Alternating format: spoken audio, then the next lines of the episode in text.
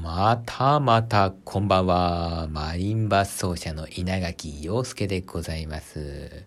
本日2本目のラジオということでございまして、もう深夜も深夜ですけどもね、配信していきますよ。もう出てこなくていいよって思ってる方もいらっしゃると思います。いやいや、もう出てこなくていいよって思ってる方は聞いてくれてないですよね。ですからですね、もう遠慮しないでいきますよ。2本目だよ。なんで2本目かっていうとですね、今日はちょっとマリンバの話ができなかったんですね。ちょっとこれが心残りだったんですよ。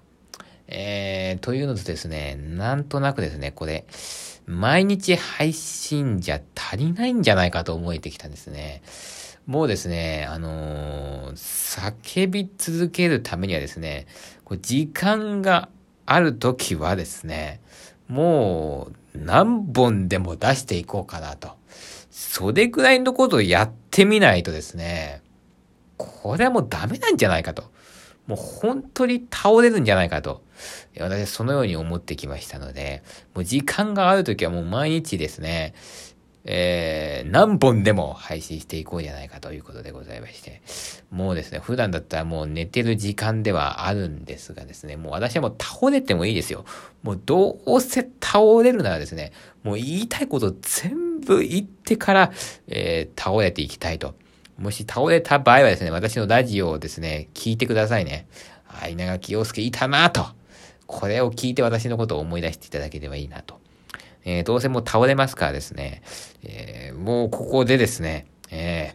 ー、言いたいこと全部言ってから倒れようじゃないかと。え、まあそういうことでございまして、えー、何本でも何本でもやっていこうかなというふうに思っております。さて、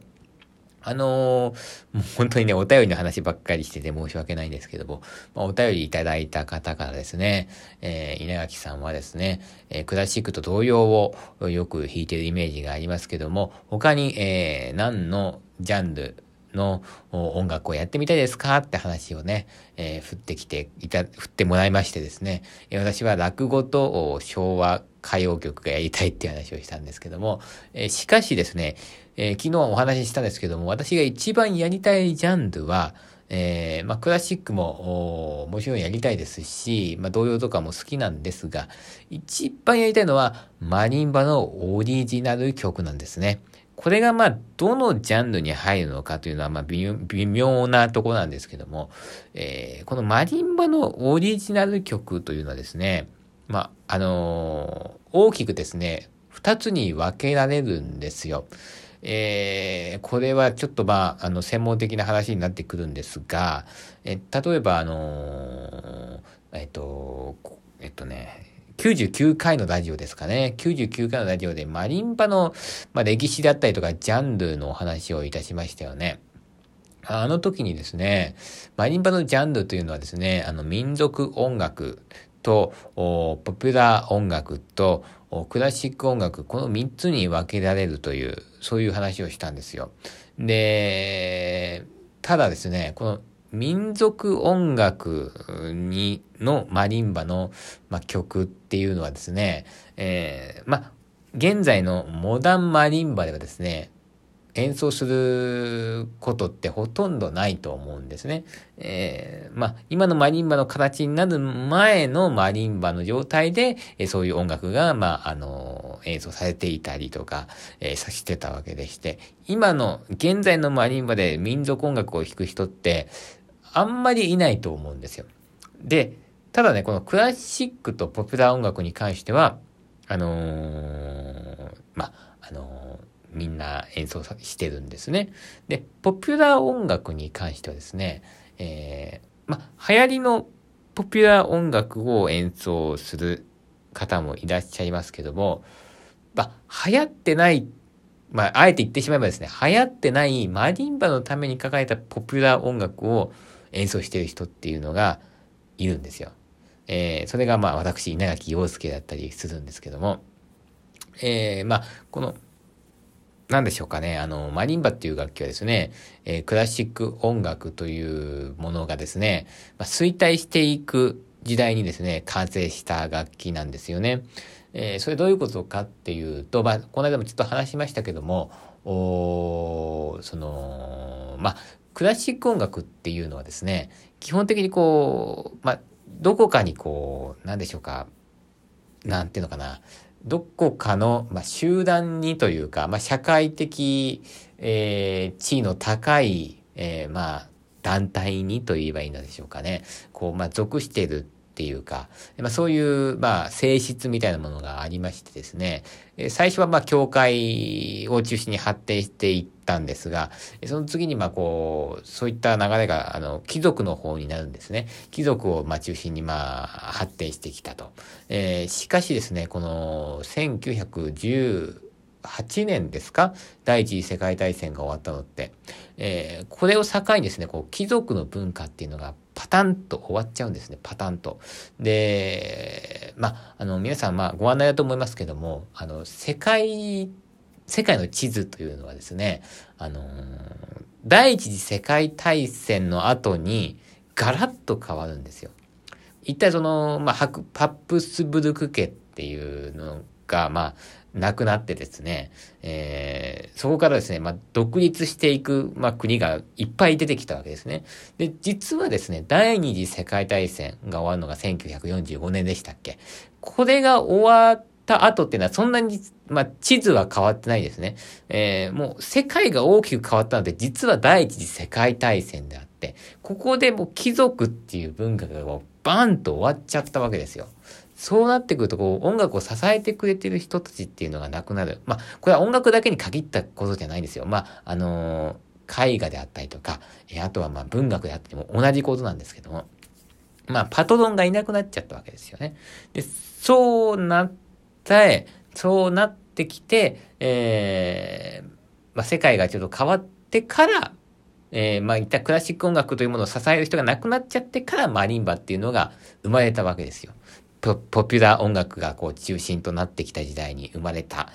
で、しかしですね、しかし、それでも、まあ、あの、現代音楽という言われているジャンルがあるじゃないですか。で、そのジャンルで、まあ、あの、うん、まあ、なんでしょうかね、あの、まあ、一応クラシックの延長線上というか、えー、まあ一応じゃないね、ちゃんとした延長線上ですね。えー、まあアメリカのジョン・ケージとかね、えー、この間あの、お亡くなりになったあの日本の作曲家の一柳俊さんとかもそうですけども、そのクラシック音楽の延長線上で、えー、曲を書いていった方、えー、っていうのもいらっしゃったわけですよね。で、もちろんですね、えーそっちのタイプのマリンバの曲っていうのもたくさんあるんですよ。一柳さんも源流って曲、まあ、書かれてましたし、えー、まあ、三好明さんだったりとかね、まあ、いろんな方がいらっしゃいますけども、えー、そっちのタイプのね、現代音楽の中でのマリンバの曲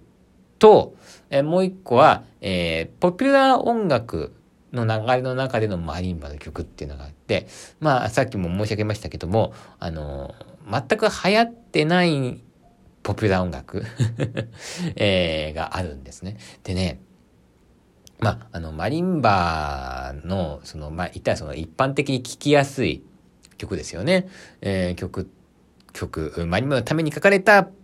一般的に聴きやすい曲、ポピュラー音楽っていうのがですね、えー、これがですね、なかなか良いんですよ。すごいんですね。マリンバっていう楽器はですね、こう、まあ、一体バーンといかついじゃないですか。なんですけど、実はですね、こう、すごい可愛い音がする楽器でして、そういったそういうちょっと可愛い曲なんかが私はすごい好きなんで、ね、まあ5分とかでややれる曲なんですけど、そういう曲をですね、一番やりたいんですね。えー、あの、あるいはですね、ちょっと、ちょっとパーッとですね、えー、かっこいい曲であったりとかですね、こういう、あの、マリンバのために書かれたポピュラー音楽というもの、全く世の中には流行ってないんですけど、これを一番私はですね、弾いていきたいというふうに思っております。で、もちろん、えー、もう一個、えー、マリンバのために書かれた現代音楽ですね。えこちらの方もですね、私は、えー、勉強しておりましてですね、結構あの、学生の時は結構、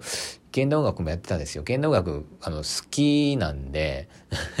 結構やってるんですけど、まあ、そうですね。やっぱこっちはですね、あの、やっぱりこう、対象が限られちゃうんですよ。現代音楽好きだっていう人がですね、限られちゃうんで、なかなかですね、これ演奏会で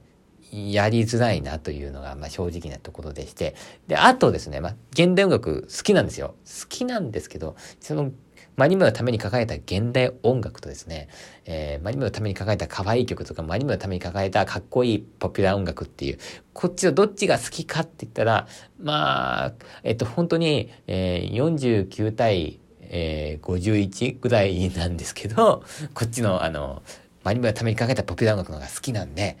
これをですね、私はですね、やっぱりやっていきたいんですよ。マニムのために書かれたオリジナル曲というのをですね、